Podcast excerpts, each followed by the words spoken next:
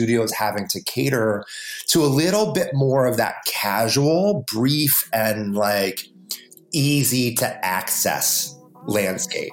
So those things that make yoga like so wonderful in that they're easy to access also sometimes make people who are looking for a deeper immersion have to find a more specialized environment.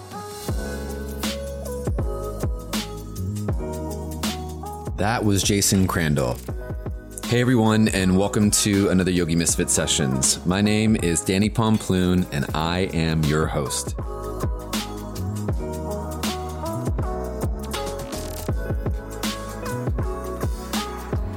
Welcome to session 104. Today, I've got Jason Crandell on the show, which I'm super pumped about. Um, Jason um, was one of like my first main teachers um, when I was living in San Diego, and I knew I wanted to kind of dive deeper into the yoga practice. Um, someone had invited me to go to a yoga journal conference. Uh, they don't have them anymore, but anyway, I had taken a class with Jason and Stephanie and then a couple other people, and I really resonated with his style and uh, he's one of the big reasons why I ended up moving to San Francisco and um, studying, you know, close by him, and I got to learn a lot. He's an incredibly, incredibly smart man, also really funny and really witty. Um, but yeah, I'm super honored to have him um, on the show today. He's been such a huge influence on how I teach yoga, and um, yeah, it's just really great to have him on the show. Um, before we get started, uh, I kind of mentioned this last episode, but for all of you listening out there, I launched a yoga app. Like the full on Danny Pomploon yoga app is live. So you can literally take me into your pocket with you. Um, it's available on the iTunes store now and also on the Google store, or the Android store anyway. Um, and there's a free version out right now. So there's six classes and there's two courses on there. One of them is about building your arm balances. The other one is about strength and yoga. Um, but yeah, there's a good plethora of stuff. You can do some mellow flows. You can do like a power flow. Um, you can check it out. And again, it's 100% my gift to you guys. So uh, yeah, check it out. See if you love it. Uh, tell me about it. Any feedback is always um, welcomed. Uh, yeah, I totally just appreciate it so, so much. And the last thing that I really wanted to mention, I'm super excited about. We just updated our podcast slash support page. Um, so there's actually a place for you guys to go and check it out where all the podcast stuff will be living.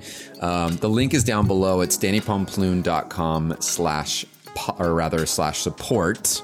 Um, that was really hard for me to say.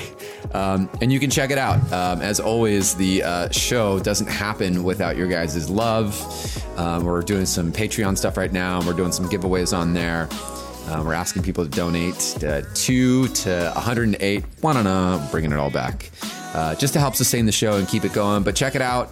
Uh, we give you guys a little shout, and it tells you a little more about where the money is going and why it's going there. And you know, the more you guys support the show, the more awesome content I can put out, and the more awesome guests uh, like Jason I can have, uh, you know, on the show, and, and, just keep everything going, and whatnot. So. Check it out. Super stoked on it. And uh, yeah, we give you guys a little shout down at the bottom for supporting the show. Uh, there's been a handful of you guys that have been supporting already, and we cannot thank you enough. It takes a village to keep this uh, well oiled machine going. there's a lot of hands in this. Uh, big shout out to our friends over at SF Yoga Magazine. You guys are phenomenal and awesome, and you rock. And uh, to you listeners out there, you guys are awesome as well. Check out uh, the support page, dannypomploon.com slash support without further ado, here comes session 108 with my guy, Jason Crandell.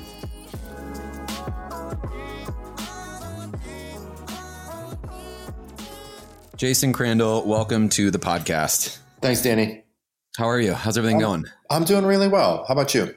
Um, um, I'm fighting a little bit of a cold, but I'm, I'm coming out swinging. So Good. yeah, yeah. All right, yeah. you'll handle it. Still trying to do the most, but we all know how that goes. I do. so listen, um, I know you are busy. You've got a ton going on. You're always, you know, teaching, traveling around, programs, and all that stuff. So it's it's really nice to just uh, spend this time with you. And I haven't really spent a lot of time with you in person. Um, you know, you have been my teacher for many years, but we, I, I, I too have been doing same stuff, just traveling around and tried. As, as we say, keeping up in the uh, in the yoga world can be a little yeah. challenging and tough. So yeah, I have the same issues with my teachers. Yeah. Do you actually still practice with your teachers or like how often do you get well, to I mean, I haven't taken class with Richard in probably 10 years. I mean, I okay. read his books and they're really influential. Um, Rodney's been a couple years. I mean, it, it used to be easier for me to take their classes when the yoga journal conferences were still around because right. then we'd all be in the same time we'd all be in the same place right but um, but it's really difficult to do. Rodney's been on the east coast for a long time. He comes back and teaches once in a while but it's really difficult with my schedule especially with having a family. It's just it gets tricky. Do you still touch base with them like pretty well and often or is it like is it no. No no. I used to touch base with rodney pretty consistently um, even after he moved but um, you know i still think uh, frequently and fondly of of both of them and some of my other teachers but uh, there's been, um, but it just it hasn't been like an ongoingly active relationship in a while. Right. Yeah, that makes sense. Yeah. There, there's some, I guess, sometimes where you kind of float in and out as as needed, or you try to at least keep that connection. You know. Yeah, and those, you know, those both of them uh, were so important and instrumental to me for such uh, uh, a formative period of my yoga teacher practice and and uh, development that you know, I, I, I feel like I'm still incredibly inspired by what they shared with me. Mm-hmm. Um, but yeah, it, it those aren't really active uh, relationships. I, I think I, I mean I was practicing with you in the city up until like uh, maybe like the last yearish. You know, I'd try to float in as much as I could, and then as things get, you can't ever take any other yoga teachers' classes because everyone's teaching at the same time. Like literally, it really is tricky. Yeah. So, but I, I, I still am practicing with you. Uh, it's funny because you're literally a few blocks away from me. The, the, love story is like a half a block away from my house, and yet I still can't see you in person. It doesn't matter. You know, I'm only there twice, and it's probably your teaching. So, yeah. so it goes. Yeah, yeah, yeah. So Rodney was like one of your. He was like one of your first teachers, right? Yeah, I mean, you know, a lot of my early development happened pretty quickly. My first teacher was a teacher named Bobby Norris um, she was actually a pretty instrumental teacher in the Bay Area in the 80s and 90s. Mm-hmm. That was um, at San Francisco State University. So I had one credit hour left to graduate from college, and I took yoga to, to get that one credit hour. So she was there, and then I had a couple of other kind of brief teachers that were mostly Ashtanga teachers. Yep. And then I came to Rodney. I would say I was two years into my practice, but I had also been practicing with him uh, via DVDs. Actually, I had been practicing with him via a VHS. What's a what's a VHS? you, you children, you'll never know. Was that like back in the days of CDs? No, I, I totally had both. Before CDs, man, crazy. Uh, but yeah, so I I feel really fortunate that um, such a high caliber I, that I was with such high caliber teachers at such a relatively uh, young and formative phase of my development. Yeah, for sure. I, I, understand. I understand. Yeah. You know, I, I, a couple things that I wanted to like get into. I mean, I wish I could have hours and hours and hours with you, but you, I've been thinking a lot about recently, and it's interesting to see my, you know, my own growth as a teacher is is has changed. It changes all the time, but where I used to value a lot, like, you know, an hour class and like get it in and like, let's get sweaty and let's get moving. Now I'm like, no, just, I don't know how I did that or, you know, or why I did that for as long as I did until, you know, you don't know in, in, until you know. And, and I'm starting to notice that the trend of making that hour even shorter is like popping up left and right. Really? Yeah, I mean, I, man, I mean, it's a good thing. I it's a good thing I don't pay. I'm too self absorbed. I don't pay. I have no idea that that's true, but yeah, that seems uh, woefully short. Like, I mean, it makes sense. It makes sense. Look, I do shorter than an hour long practices by myself all the time, but those are like little home practices, and and I will I would never I'll never underestimate the value of a short home practice um, but to gear up to go all the way to class and have that group experience, um, I think an hour starts to be a, a really minimum duration. Well, it's almost like you're trying to cram everything in, and not just just the physical stuff. I feel like there's also, you know, this spiritual component. It's almost like everything's starting to get slammed into this one hour, and then boom, you're out the door. Like a pretty little bow gets put on it, and then you're, you know, you're out and you're good. Yeah, you know, one of the things that I see with the contemporary yoga practices, we want it to fill so many different of our individual needs, mm-hmm. right? We want it to move our body. We want it to move our hearts. We want it to move our mind. We want to feel spiritual. And it's difficult to layer in all of those components in any class, let alone a relatively short increment of time. For sure, that's mm-hmm. tough. Mm-hmm.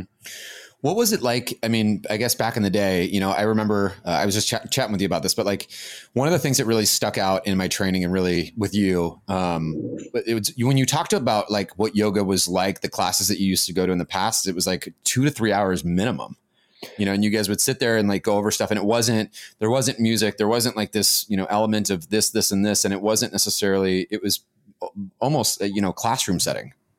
Yeah, uh, yeah, I can go through that, and I and I'll say I think there are some real upsides to what I'm going to describe, but but also I don't want to be I don't want to be unfair. I think there's a couple of downsides too. So sure, sure the two things that jump out to me when I think about yoga classes, even just 20 years ago or a little over 20 years ago, um, is they were much smaller mm-hmm. and they were more specific, right? So it was a little bit more like a classroom environment.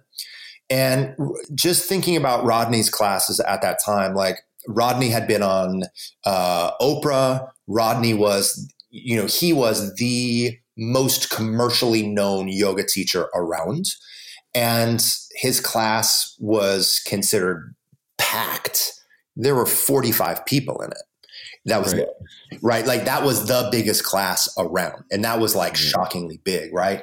So the scale has really changed. So pretty much every Tuesday when I would be there, every Tuesday or every Wednesday morning, those were kind of the two environments that I went to. Wednesday morning was an invitation only class, and it was three hours.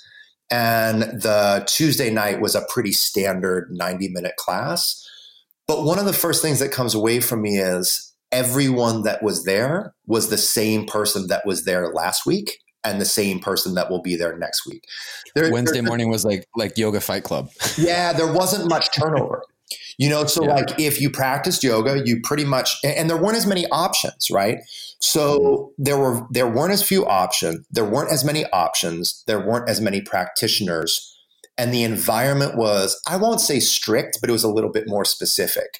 So you mm-hmm. really had to want to not just do yoga, but you really had to want to learn yoga a little bit like it's a subject matter, you know? So I think that the kind of the nature of that environment, I don't want to say it was, um, I don't want to say that it wasn't inclusive. But if you were just kind of a casual person that wanted to move and sweat, you, that's not what you did. Right. You know what I mean? Like it just it wouldn't it wouldn't be. Um, it, I don't think that it was the uh, the right environment.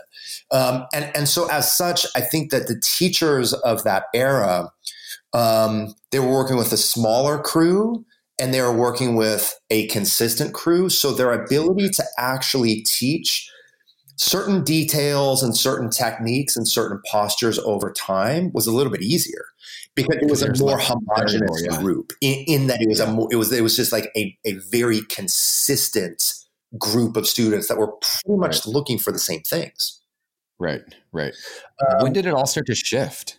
Well, I, am going to give you another example too. Of I used to go to Ramanand's class. Uh, Ramanand Patel is uh, an older generation teacher, but really seminal. He, he taught a lot of people. Uh, I'm still teaches a lot of people who are really influential, exceptional people. And Ramanand's class was a teachers only class, and it was three hours, and it was. Um, I think it was I was either once a week or it was once a month, uh, and it was during the day. You know, earlier you said that it's tough for us to go to the same classes, right? So this class was from it was from one to four every day. So it was built for teachers and it was in there. It was kind of in the slot between most people's teaching schedule. Um, and the first hour of that was really just it was just questions and answers. So everyone in that room was pretty much you had you for that class you had to sign up for a whole series. So for 12 right. weeks it was the same people.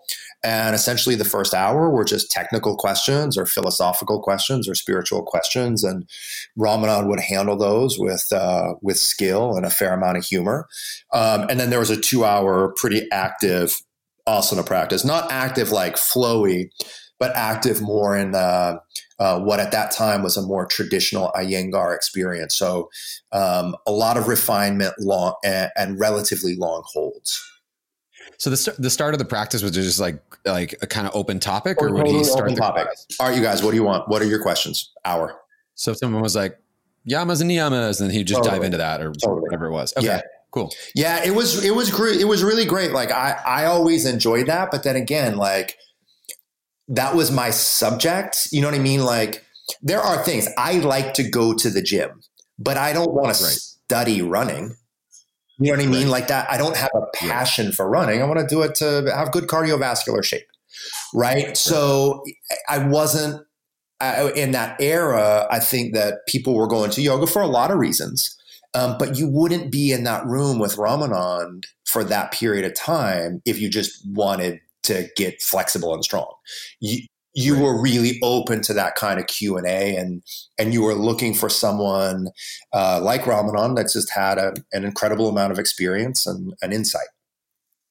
How do we bring that back? Like I would right now. That's what I like. I mean, I think I, think I would crave that. You know, where people get it, Danny, is people get it in their trainings. It's yeah. kind of like you know, it's difficult. There's a lot of studios that have tried at different times to have like a teacher led class and so forth, but it's it's really hard to make happen because even if you're sitting there thinking, "Oh my god, that sounds good," then when it's time to do it, you're like, "Oh my god, I have to do another thing today. I'm already teaching three classes, going to three, right. you know." So I think it's just it's it's just a challenge with um with the modern landscape. Hey guys, this episode is supported by Breitenbush Hot Springs. They're a super cool remote retreat center located in the Oregon Cascade Mountain Range. The thing I love about this retreat center is they have tons of offerings every year. Some of them are based on movement, some are based on meditation, but pretty much anything you're looking for, you can find. The other thing I really, really, really enjoy is that they have tons of trails that connect to the Pacific Coast Trail itself, which is super cool, Pacific Crest Trail. All their food comes from their farm, so it's local, it's all organic and sourced right then and there. Check out breitenbush.com. That's B R I E T E N B U S H.com. And now, back to our show. When do you think it changed? And, like, more importantly, like, why? Why do you think it, it i mean i know it's because it obviously got more popular and so it started to pop up everywhere and so the, the different varieties started to happen but why did we i guess why did it start to change away from that systematic like okay this is a classroom thing and now this is more of like a fitness based thing and now it's just kind of a free for all you do whatever you want? Well i think okay um just just from my only only my anecdotal experience um more places started offering yoga that catered to people with a much broader set of interests. And so that to me is a very good thing. But it's also one of the things that somewhat changed the landscape, right? So you kind of think about how what what type of person and what type of lifestyle and what set of interests are going to go to a yoga class for three hours in the middle of the day? And the answer is not many. They're yoga teachers, right? right? So, as more people, as gyms, as health clubs, as every yoga studio started to pop up, I think that the interest in yoga has increased, but people are looking to yoga. Look, there are still many people practicing that same way. But there, because there are so many people practicing in such a diverse environment now, you have a lot of people that look, they that one day a week they climb, one day a week they do Barry's boot camp, two days a week they do yoga, and then three days. Don't forget Soul Cycle. yeah, right. So, so I actually think that's a really good thing, but that also somewhat leads to the environment that we have of studios having to cater to a little bit more of that casual, brief, and like easy to access landscape. Mm-hmm. So those things that make yoga like so wonderful in that they're easy to access also sometimes make people who are looking for a deeper immersion have to find a more specialized environment. Do you have any fear in like what where it's kind of turned to and like how many random things are just like popping up and Like, um, I, I mean, yes, yes. I mean, I have insecurity and fear about things all the time, but I feel like I feel like yoga has been continue. I mean, look, yoga's con- how people practice yoga has always evolved. Like yoga did not used to be a group environment at all. I mean, you can probably like if you were having this conversation with someone, you know, in their 80s that used to practice with um, Krishnamacharya or Desikachar, they'd be saying, "Well, you guys are crazy. You do yoga in groups." That's when it right. changed. Yoga's right. a, a, you know what I mean? So I think we have to always be generationally careful to like not get too hung up on how things change because it's just so inevitable, inevitable. Um, so yeah, I get some, I get where I get insecure is whether or not the longer format, more nuanced kind of content that I teach will still be relevant to a consumer base. But but those are more my fears. I mean, I don't I like that more people are doing yoga. I like that they're having access to it in more environment. Um, I like that yoga is now not just some, you know, for some esoteric thing, but it's this very pragmatic thing that you can do for an hour a day. Right. Um, but yeah, it, but but are is some of the nuance maybe being lost in the shuffle? Yes. So it it's not so much a fear, but it is a you know it is a reasonable understanding that um, some stuff gets a little bit lost in translation. I mean, I feel like in my, it, it, you know, and it's same. I can only speak to like where I'm at with it. My interest level, you know, from three years yesterday to today is different. But my interest level from, you know, for instance, being in your training where I was really starting to understand, you know, what I was doing and how I was doing it, and and, and putting language behind things that I, I, I thought I understood. It, to now is like I you know, I, whereas an hour class to me a few years ago was like great and it was perfect and it was like hot, sweaty room, let's do this. It's not enough. Like now I want like, you know, at least a good hour and a half. And the first few minutes, I want to like stop, pause, listen, dial in. The next 30 minutes, I want to maybe start to warm up. You know, the next hour, I want to start to move, but understand the movements and really be able to methodically think them out. And then, you know, maybe like a sweet, sweet cool down afterwards where I can actually like integrate and mind map exactly, you know, what I did and what my body did and I'm sure part of it is to do with you know my interest level now and what I'm teaching and how I'm teaching it has changed so much that I'm really into the subject, and so you know the thought of going to a class, a two three hour class where someone's like, let's talk about this for a little while, it teacher mindset, you know, versus just like I'm going to go in and do the thing or not. But do you think that it'll ever swing back? I mean, I, you, I mean, you're saying you're saying right now that you're you're afraid people might not dig the nuancy things. I, in fact, I think it's different. I think I, more people are going towards that. I've seen, honestly, with the help of Instagram. I think Instagram has done some good and some not bad, but. Sure there's so much now uh, where it's people sharing like tutorials and how to do things or whatever have for me, I've seen people come to class and be like, "Oh, I saw this on Instagram. Can we work on this?" Or, you know, uh, how do we do this pose? And you know, it's it's gotten them really curious, um, so, which is which is cool because it makes me, you know, it, makes me as a teacher like have to like dive in and, and think about what I'm going to do. I think personally that you're in a great spot because I think there's more and more people not just taking trainings because they want to become teachers, but they really, truly, deeply wanna I, I, call them the architects of, of yoga. You know there's there's the athletes there's the mystics and then there's the architects. And the architect like the architect archetype are really for me really prominent in classes. And, and even in discussions that i have with just random you know people up and down the street do, do you think that there's any chance of yoga swinging back into maybe that more? Like let's do this as like a thing for a few hours together? You well, think it's going to be i mean in some ways it's in some ways it's here right? So i think about it like this. I don't look Ramanand still teaches those three hour classes. I still teach advanced trainings where it's all day for weeks in a row. People are going on retreat and doing yoga all day. So i think i think what we have to look at is the broader context and not just the individual class, right? It's kind of looking at like um, a mutual fund versus an individual stock, right? If we just think about hour long classes, look, hour long classes, they're necessary, they're going to serve their role. I'm glad they exist. uh, but they are the most entry level uh, access point for practicing yoga. And then depending on kind of where that takes you, you know, if if a one hour practice to move and breathe and sweat is is all you want or all you ever want, and it's a complement to other facets of your life, great.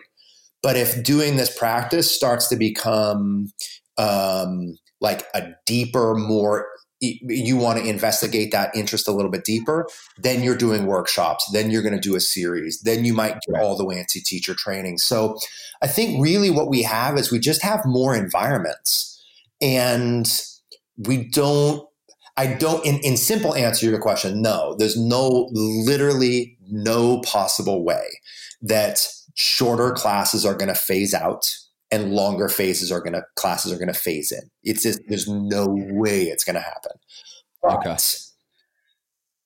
L- shorter classes will continue to um, abound, and then people that want to have longer practices will continue to figure out different ways to have longer practices. You know, I I, I feel like um, you know this is kind of interesting, right? Because I have taught God, I've taught on Wednesday night for 21, maybe 22 years at six o'clock. Now, the location has changed a few times. And last night was the first time it went from a 90 minute class to a 75 minute class. And they wanted to do that on the schedule mostly because you, um, our, our, our friend and colleague, Yvonne, wanted to start an earlier class. So I'm like, all right, let's do it, man. Starting class at eight o'clock, that's terrible. Yes. Start class at 745, I'll end earlier. So right. it becomes a little bit my onus shortening that class 15 minutes to make sure that I scale it correctly and make it still feel like a complete yoga experience where I'm not just jamming stuff in. You know, so teachers also have to be able to adapt and not feel like, oh, I have a shorter period of time, so I got to smash things in. You can still have that time to prepare, to move, to get into your focal points and then a little bit of wind down, like you said earlier, to kind of mind map and integrate the work. Um, so yeah, that's those are my thoughts on that. I know that you said, uh, I don't know, I just thought about this, but Tuesday, Thursdays, you thought for a while was 75 minutes when it was always on the schedule for 90. Oh, yeah, yeah, yeah, yeah. I remember outside, I was like, I ended class early. How you're like, no, I didn't. I was like, like, class was so good, bro. you made me 90 minutes, I get it done in 75. You're not going to pay me less. You wait, you're taking 15 minutes shorter, you're going to pay me less? No? All right, we'll, we'll keep it short you don't need those. You don't need those 15. You don't need Shavasana, bro. You're welcome. um, I remember you saying uh, in training too. So this was a, a it was a it was a conversation. Some something was uh, like timing for different things, like how long do we warm up and how long do we this and blah blah blah blah blah. And we had said, what was your preferred timing of of a class? Like, was it you know was it an hour? Was it an hour and a half? What da, da, da, da. You said seventy five minutes was your sweet spot and what was your your your your, your what's your thought process on that? I, have, I, I have two sweet spots actually. For a drop in class, 75 minutes. For everything else, two and a half hours.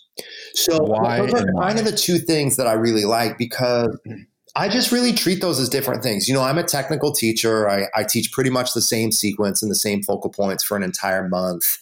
Um, I talk for a minute or two at the beginning of class, let them know what they're going to do, why they're going to do it, blah, blah, blah. But for me, I just feel like 75, when, when I am, t- I'll be totally straight.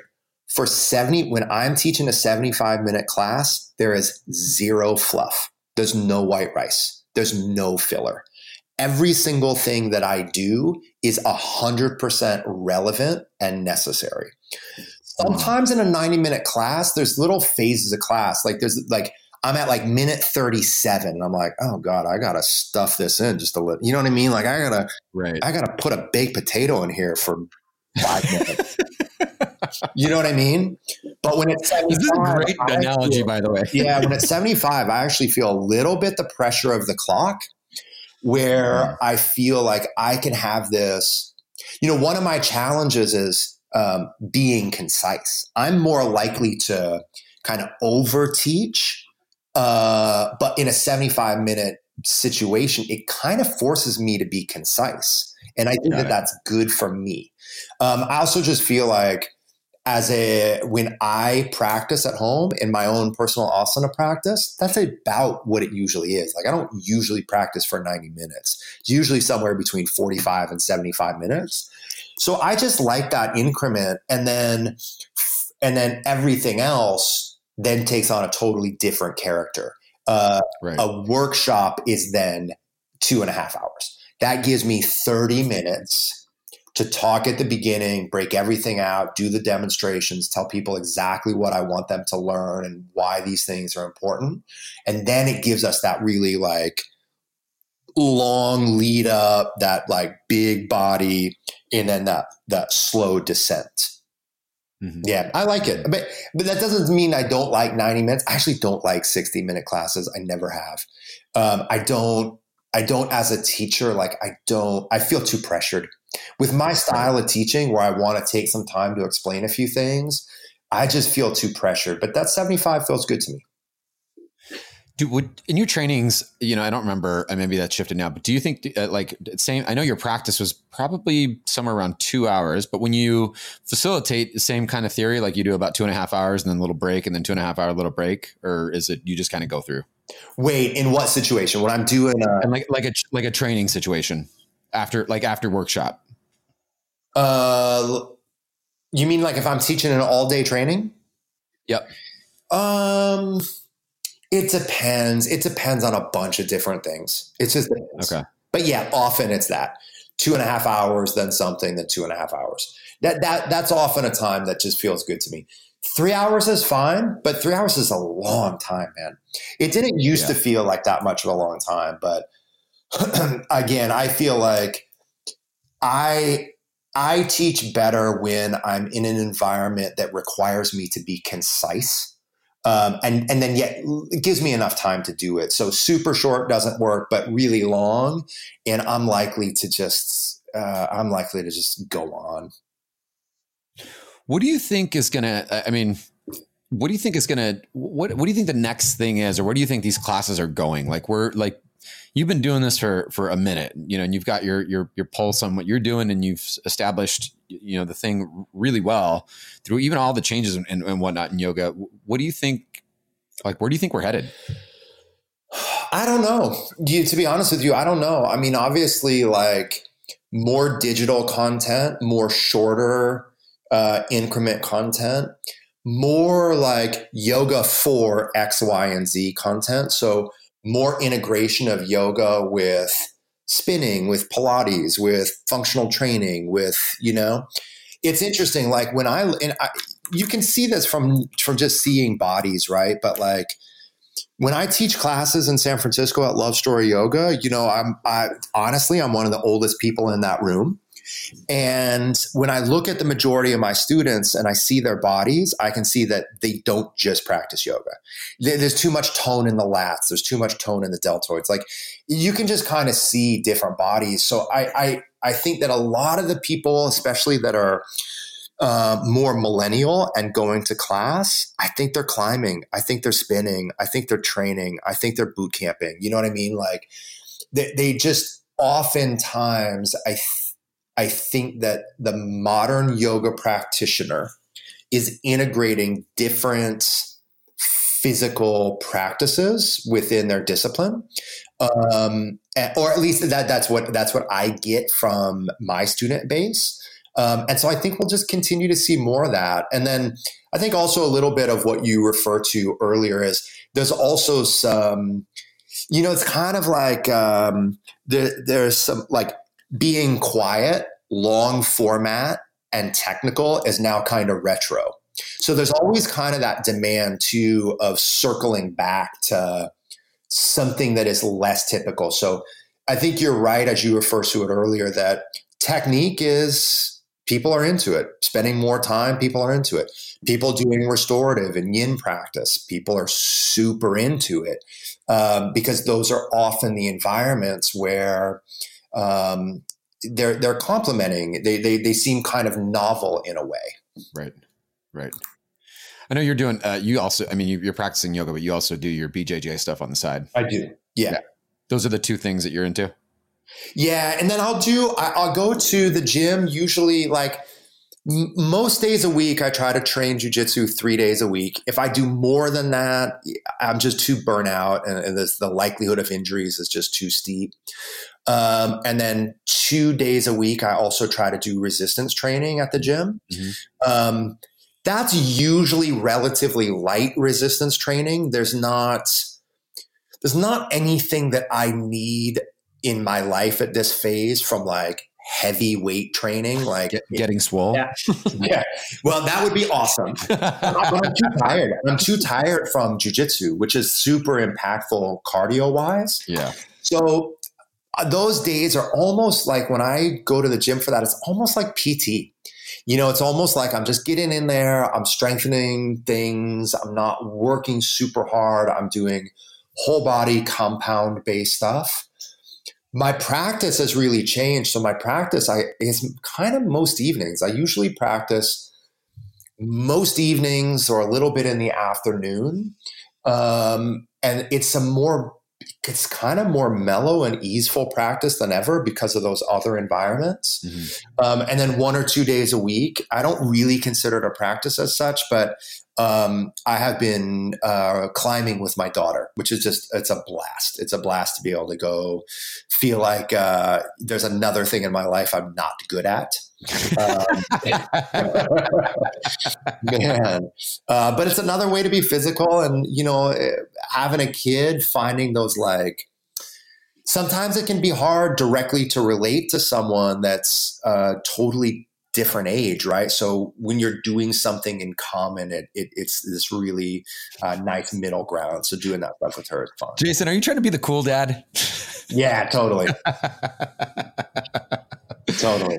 That's awesome. Well, Jason, I, I, really I can't say thank you enough for your time. I know you got tons going on. You're busy, and yeah, you just you, all the things. You're, you're. I mean, you've been an inspiration for many years, and it's so great to just get to chat with you on the show and, and share your insight. And uh, yeah, man, my pleasure. Anytime. It's been such a pleasure having you on the show. Thank you so much, brother. You're welcome, Danny.